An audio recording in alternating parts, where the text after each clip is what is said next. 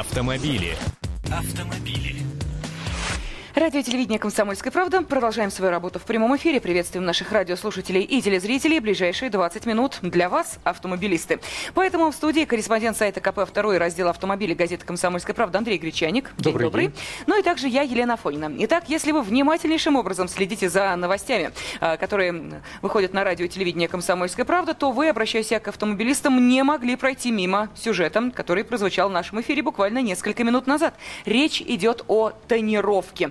Как красиво было показано, а? как хорошо эти стекла, будучи раньше темными, становятся светлыми. Всего лишь несколько... А сколько стоит раз тонировка? Сразу, Андрей, вопрос. Ну, я полагаю, что сейчас она подорожала до нескольких тысяч, наверное, если Ого. технологически сложным каким-то а образом хотел... наносилась тонировка. Тонировка бывает разная. Можно китайскую пленочку наклеить, ага. а есть всякие дорогие способы напыления, поэтому все зависит от того, ну, хорошо. на какой машине и как это делалось. Всего лишь несколько тысяч рублей, скажем так, и вот ваши стекла абсолютно кристально, идеально чистые и прозрачные. А, ну, а почему, собственно, это делается? 1 июля, что за время Че? 1 э, июля это действительно время Че, потому что есть у нас э, целый, бл целый блок поправок в закон о безопасности дорожного движения, которые были приняты еще в апреле прошлого года, о которых мы все хорошо помним, и они по постепенно, поэтапно вводятся в силу. Э, там ближе к 1, к 1 июля мы обо, все, обо всех этих поправках, обо всем, что изменится, расскажем подробнее, но сейчас, коли зашла речь о тонировке, то с 1 июля текущего года за чрезмерную тонировку передних стекол ветрового и передних боковых э, будут не только брать штраф 500 рублей, но и скручивать номера. То есть будет запрет эксплуатации автомобиля вводиться. Это уже совсем э, как бы тяжеловатая такая санкция, поэтому люди действительно стараются все-таки растонироваться. Э, поэтому Хочу напомнить, что если светопропускание передних стекол превыше, э, менее 70%, значит нужно растонироваться. Э, но Новость не в этом. Новость в том, что у нас э, полиция стала думать по-иному. И новый руководитель МВД как информируют в этой структуре, распорядился снять э, запрещенную тонировку с автомобилей всех сотрудников полиции. Это, это касается не, не служебных автомобилей, это касается частных автомобилей. То есть служишь ты в полиции, будь добр э, соответствовать требованиям закона. Каким образом они все это будут проводить, я не знаю. Э, то, то ли у, у парковки э, возле отделений там полиции будут дежурить, то ли еще как-то. Но в любом случае шаг логичный, шаг правильный с моей точки зрения, потому что ну, это принцип «начни с себя». Если ты требуешь соблюдения какого-то закона, ну, будь добр сам соответствовать таким требованиям. Хорошо, Андрей, тогда скажи, пожалуйста, у нас под э, эту категорию водителей, у которых будут скручивать номера, попадают ли э, те э, водители, которые на службе у весьма высокопоставленных чиновников, и, соответственно, о том автопарке, который у нас исключительно с тонированными стеклами, ну, мы понимаем, что это машины представительского VIP-класса, класса. Неужели и у чиновников э, тоже будет, как и у э, простых смертных, угроза, что их номера, номера их автомобилей будут свинчивать по ходу движения? Что-то мне как-то с трудом в это верится. Э, чиновники никаким исключением не являются. Они подчиняются общим правилам дорожного движения. Что касается автомобилей лиц как бы особо охраняемых, так скажем, то там существуют собственные требования, которые предъявляют является гаражом особого назначения, э, они несколько иные. Допустимо, возможно, там есть другие требования. Что касается всех остальных, будь ну, то например, чиновник, э, будь то министр, угу. будь то депутат Госдумы, никаких особенных требований не существует. Передние стекла должны быть растонированы. Сзади хоть фанерками забивайте. Там никаких э, ограничений по уровню светопропускания нет переднее, то есть лобовое, ветровое, как его угодно называете, стекло и боковые стекла должны быть растонированы. И неважно, какого уровня, ранга и чина ты. А, ну и, соответственно, служишь ли ты в полиции или не служишь в ней. Даже полицейским, как сказал Андрей Гречаник, теперь закон будет писан. И они не могут сказать, что это, знаете ли, наше внутреннее дело. Как хочу, так и еду. Не Хотелось бы верить, что так и будет. Посмотрим. С 1 июля можете сигнализировать о том, что увидели автомобиль с тонированным передним стеклом. Ну и, соответственно, пусть пусть дальше разбираются, кто же был На глазок нельзя, даже инспектор не вправе сказать вам на глазок, что у вас затонированы стекла. Есть специальный прибор, э, есть специальные инспектора определенной службы, у которых есть свои корочки, вот они занимаются технадзором. Поэтому на глазок ничего не говорите. Андрей, подожди, а если тебе скажут, ну, если определенной такой отмазкой будет следующее, а это у меня дизайн автомобиля такой, не сойдет? Не сойдет. Да? Но я не случайно заговорила о дизайне, потому что мы понимаем, что порой в умах э, автодизайнеров рождаются такие идеи, что тонированные стекла куда там. Иногда э, то ли космический аппарат движется по дороге, то ли еще что-то. А, ну так вот, э, для того, чтобы теперь создавать новинки автопрома, придумали следующую идею, а именно придумал ее АвтоВАЗ. А, понял он, что дизайном у него что-то дело не клеится, и решил пригласить специалистов. Вот сейчас подробности узнаем. Ну, специалиста пригласили уже достаточно давно, э, то есть директором по дизайну АвтоВАЗа сейчас является Стив Матин, который э, приложил руку к созданию, наверное, большинства нынешних моделей Мерседеса, который приложил руку э, к созданию новейших моделей Volvo. Сейчас он трудится на АвтоВАЗе, достаточно именитый, достаточно известный в мире автопрома человек. Что произошло вчера? Вчера в центре Москвы они открыли дизайнерский центр. То есть у АвтоВАЗа есть отдел дизайна там в Тольятти, рядом с производством, и теперь в столице, в Гороховском переулке. Я был, честно говоря, поражен вот чем. Э, я знаю, где располагаются э, штаб-квартиры и главные офисы крупнейших мировых автопроизводителей, которые имеют представительство здесь, и где они располагаются здесь. Ну, там, условно говоря, Toyota за МКАДом находится, э, где-то там Volkswagen на Обручево, тоже так достаточно далеко от третьего транспортного кольца конца. Э, в Гороховском переулке разместил э, АвтоВАЗ свой дизайнерский центр. Более того, это не какое-то там современное офисное здание из стекла и бетона. Это трехэтажный исторический особняк, хорошо отреставрированный, там все красиво, лесенки, ступеньки. Вот такие интересные вещи. Там на третьем этаже сидело четыре человека. Они рисуют прям фломастерами, ручками и переносят все это дело на компьютер. Они рисуют машинки. Угу. Сидят и рисуют машинки. Э, этажом ниже, на втором этаже, сидело пять человек, и они э, оцифровывали все эти изображения и эскизы. То есть они создают цифровые э, трехмерные 3D-модели. Для того, чтобы эту модель можно было уже отправить туда, в Тольятти, и чтобы на ее основе конструкторы могли создать создавать реальные автомобили. АвтоВАЗ у нас э, планирует в ближайшие несколько лет показать несколько новых моделей. В будущем году они покажут фейслифтинговую «Калину». Э, уже в конце лета этого года они должны нам показать концепт кроссовера. Кроссоверов будет несколько, то есть это кроссовер Б-класса, примерно размерности с «Калину», только повыше. Это кроссовер С-класса, э, ну, как Nissan Qashqai по размерам, так скажем. Поэтому они сейчас усиленно рисуют новые машины. Но у меня только вопрос, а что же они, э, собственно, автоваз если я не ошибаюсь, в Тольятти находятся, рисуют они в Москве. Чем их э, Тольятти-то не прельщает? Объяснил. Город, Есть такой Томас Биквуд, который занимался э, изготовлением эскизов и работой над дизайном э, нескольких моделей Peugeot Citroën. Вот и, и, и Рено, насколько я знаю. Вот. Так он объяснил это тем, что Москва является столичным городом, э, крупным историческим и культурным центром. Здесь есть где провести досуг, здесь все хорошо, прекрасно и красиво. И в этом городе проще найти грамотного, качественного специалиста, который нарисует не пойми что, а нарисует действительно красивую машину. Поэтому у них в дизайн-центре э, работают пусть наши ребята, но получившие образование там, за бугром, прошедшие стажировку или поработавшие опять, опять же там. И вообще э, Стив Маттин, директор по дизайну АвтоВАЗа, сказал, что э, бюджетная машина не обязательно должна выглядеть дешевой. Э, мы уже все заинтригованы, мы уже ждем, как будут выглядеть, какие машины выйдут из-под фломастера вот этих самых великолепных людей, которые могут творить только в столице.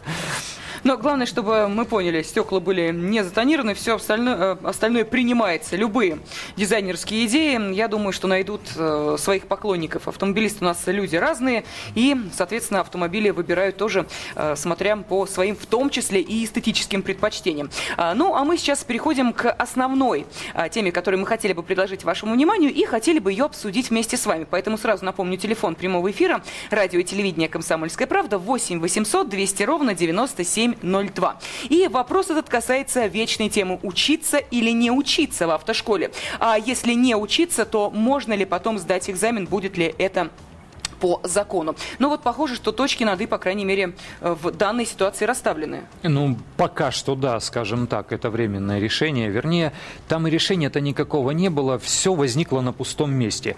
Э, у нас, э, я поясню буквально в двух словах, на сегодня, чтобы получить э, водительское удостоверение, нужно отучиться в автошколе. Но для так называемых любительских категорий, категория А – мотоциклы и категория Б – легковые автомобили, э, можно поучиться самому, и это называется самоподготовка в ГИБДД, а потом просто прийти и сдать экзамены и получить водительское удостоверение, если ты их сдашь. Э, очень часто люди говорят, что ну нет, это невозможно. Чепуха все, ребята, не надо думать, что кругом вас будут валить. Это то же самое, что говорят студенты в вузах, ах, там меня валили. Э, я не исключаю, что возможно где-то есть какие-то придирки, возможно где-то есть какие-то попытки вымогать деньги, но тем не менее, в общем и целом, ну, не наезжают гаишники как-то дополнительно и не придираются к тем людям, которые не заканчивали автошколы, а которые учились самостоятельно. В конце концов, у человека может быть отец водитель-профессионал там, с 30-летним стажем, и этот сам еще э, с детских лет в машине. Да, единственное, что знает. ему нужно было подтянуть, это теорию, допустим, которую сдают, опять же, на компьютерах. Тут уж, по-моему, Ну, конечно, да, на билеты нужно ответить, да. Вот, э, но житель Татарстана Камиль Мухаметов обратился в Верховный суд с претензией. Он сказал, что вот с моей точки зрения, с его точки зрения, э, люди, которые не закончили автошколу, не проходили обучение в автошколе, они на самом деле качественно хуже подготовлены и, в общем-то, не имеют права выезжать на дорогу, даже если получили водительское удостоверение. То есть, по его мнению, нельзя допускать неотучившихся людей к экзаменам в ГИБДД. И вообще он сказал, сказал, что это большая такая коррупционная лавочка, и пора бы ее прикрыть. Верховный суд дал ему ответ. Э, никаких признаков там дополнительного, дополнительной коррупционной угрозы они здесь не узрели.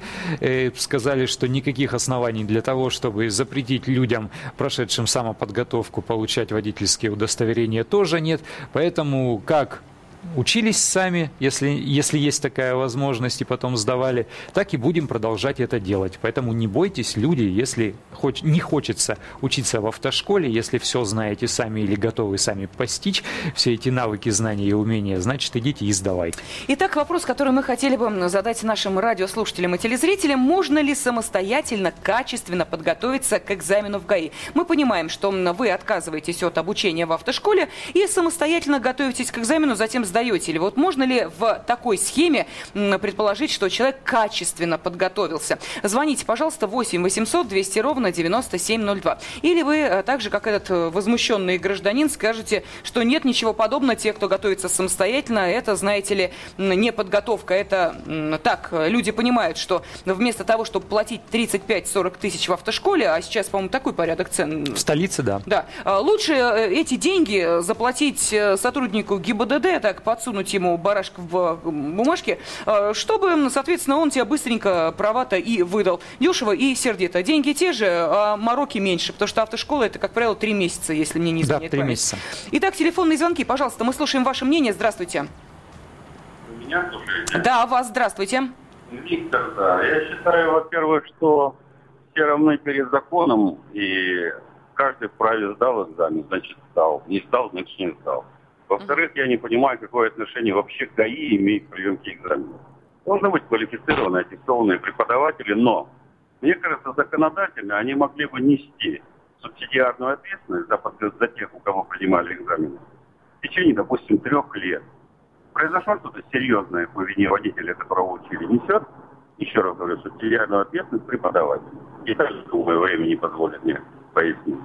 Это было совершенно цивилизованно и нормально. Виктор, Потому я... ГАИ, ГАИ привыкли. Спасибо огромное, конечно, за вашу идею. Вы знаете, мне сразу вспоминается фраза из чудесного э, фильма «Любовь и голуби». А у нас текучка, кака у нас текучка. Представляете, сколько преподавателей понадобится, если каждый из них в течение, ну, это ваша инициатива, трех лет будет нести ответственность э, за ученика, который недостаточно э, хорошо или соблюдает правила дорожного движения, или попал в какую-то неприятную дорожную ситуацию. А может быть, не по своей вине, Виктор, вы об этом не задумывались? Это у нас педагогов не хватит в подобных школах. Ну, кстати, это действительно очень дискуссионная тема, потому что, с одной стороны, когда гаишники пытаются переложить э, вот этот вот груз ответственности за большое количество тяжких ДТП на автошколы, дескать, те плохо готовят людей, автошколы говорят, ребята, мы готовим людей для сдачи экзаменов ГИБДД. Мы Да. не выдаем им корочки. Да.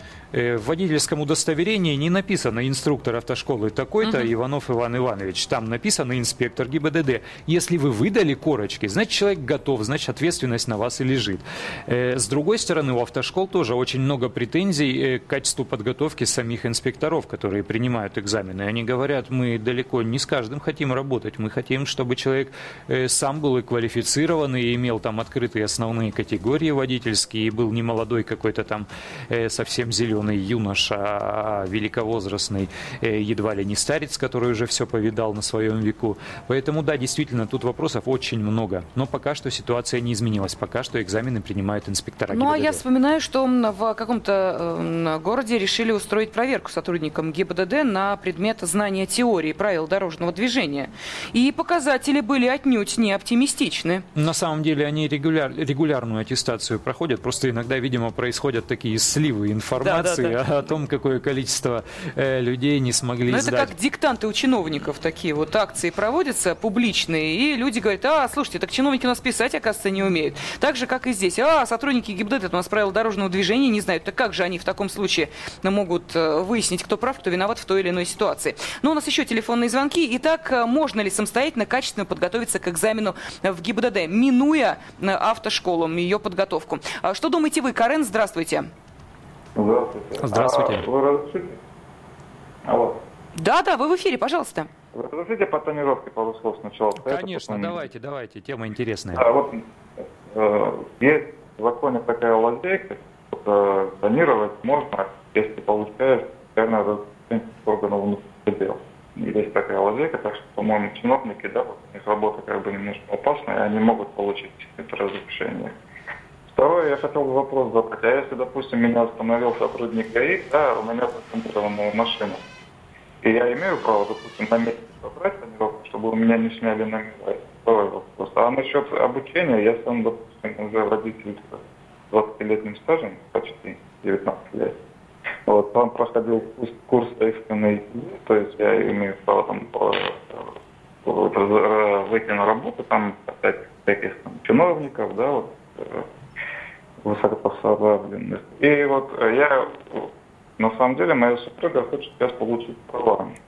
Вот мы ходили по всяким автошколам, ну, на самом деле, ну, мало того, что дороговато, там мне не понравилось, самое главное, что они ездят там в неделю, там катаются два или два с половиной часа езды. Вот я могу свою супругу, да, катать, сидеть рядом, там, установить знак дополнительный, зеркала дополнительные, могу там день два-три чтобы она каталась за рулем моей машины, и теория, она сама девушка не глупая, может научиться, там, допустим, я ей сейчас на данный момент задаю вопросы, там, допустим, стоит знак, а рядом маленький знак, там на маленькой деревяшке стоит, который внизу важнее. Она мне, допустим, сама говорит, что вот который внизу маленький, я ей да- даже задаю тот же вопрос, а почему? Она мне четко отвечает, что это знак времени, но он главнее, поэтому, понимаете?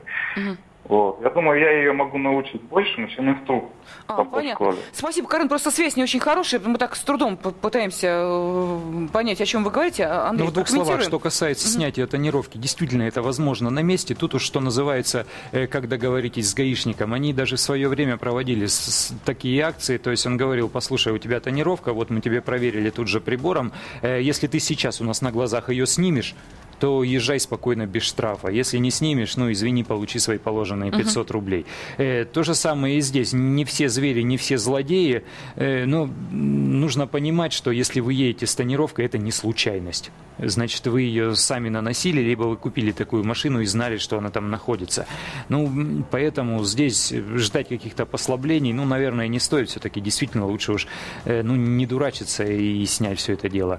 Я так считаю. Что касается качества подготовки в автошколах, да, действительно, оно недостаточное. Несмотря на то, что существуют э, централизованно установленные учебные планы по количеству теоретических часов, по количеству практических э, часов водительской подготовки, ну, ни для кого не секрет, как все это происходит. Пока там режутся в домино инструктора автошкол, где-то вот он, тут у нас на Ходынке все это можно посмотреть, или там вплоть до того, что шашлыки жарят. А вот эти несчастные девушки ездят там вокруг э, флажков или конусов э, со скоростью черепахи, чему они там самостоятельно э, научатся, лавируя вокруг этих конусов, непонятно. Они просто убивают вот это время, и потом действительно они боятся выехать на дорогу, угу. даже если уже и водительское удостоверение получили. Поэтому качество, да, это отдельный вопрос. Ну, а, в любом случае, мы понимаем, что на данный момент никто вам не вправе запретить самостоятельно готовиться к экзаменам в ГИБДД, сдавать эти экзамены, получать права, если, а, конечно, вам посчастливится, и вы их получите с первого раза, что порой тоже довольно большая редкость. А, но в своих правах вы защищены. Это, знаете ли, как с единым госэкзаменом, который сейчас продолжается в школах. Вчера сдавали математику. Если ты обучался самостоятельно дома, никто не имеет права сказать тебе, а вот на ЕГЭ не приходи. Так что, дорогие автомобилисты, сегодняшняя программа была для вас, как, впрочем, и всегда по пятницам. Спасибо. В студии был Андрей Гречаник и я, Елена Фойна. Автомобили. Автомобили.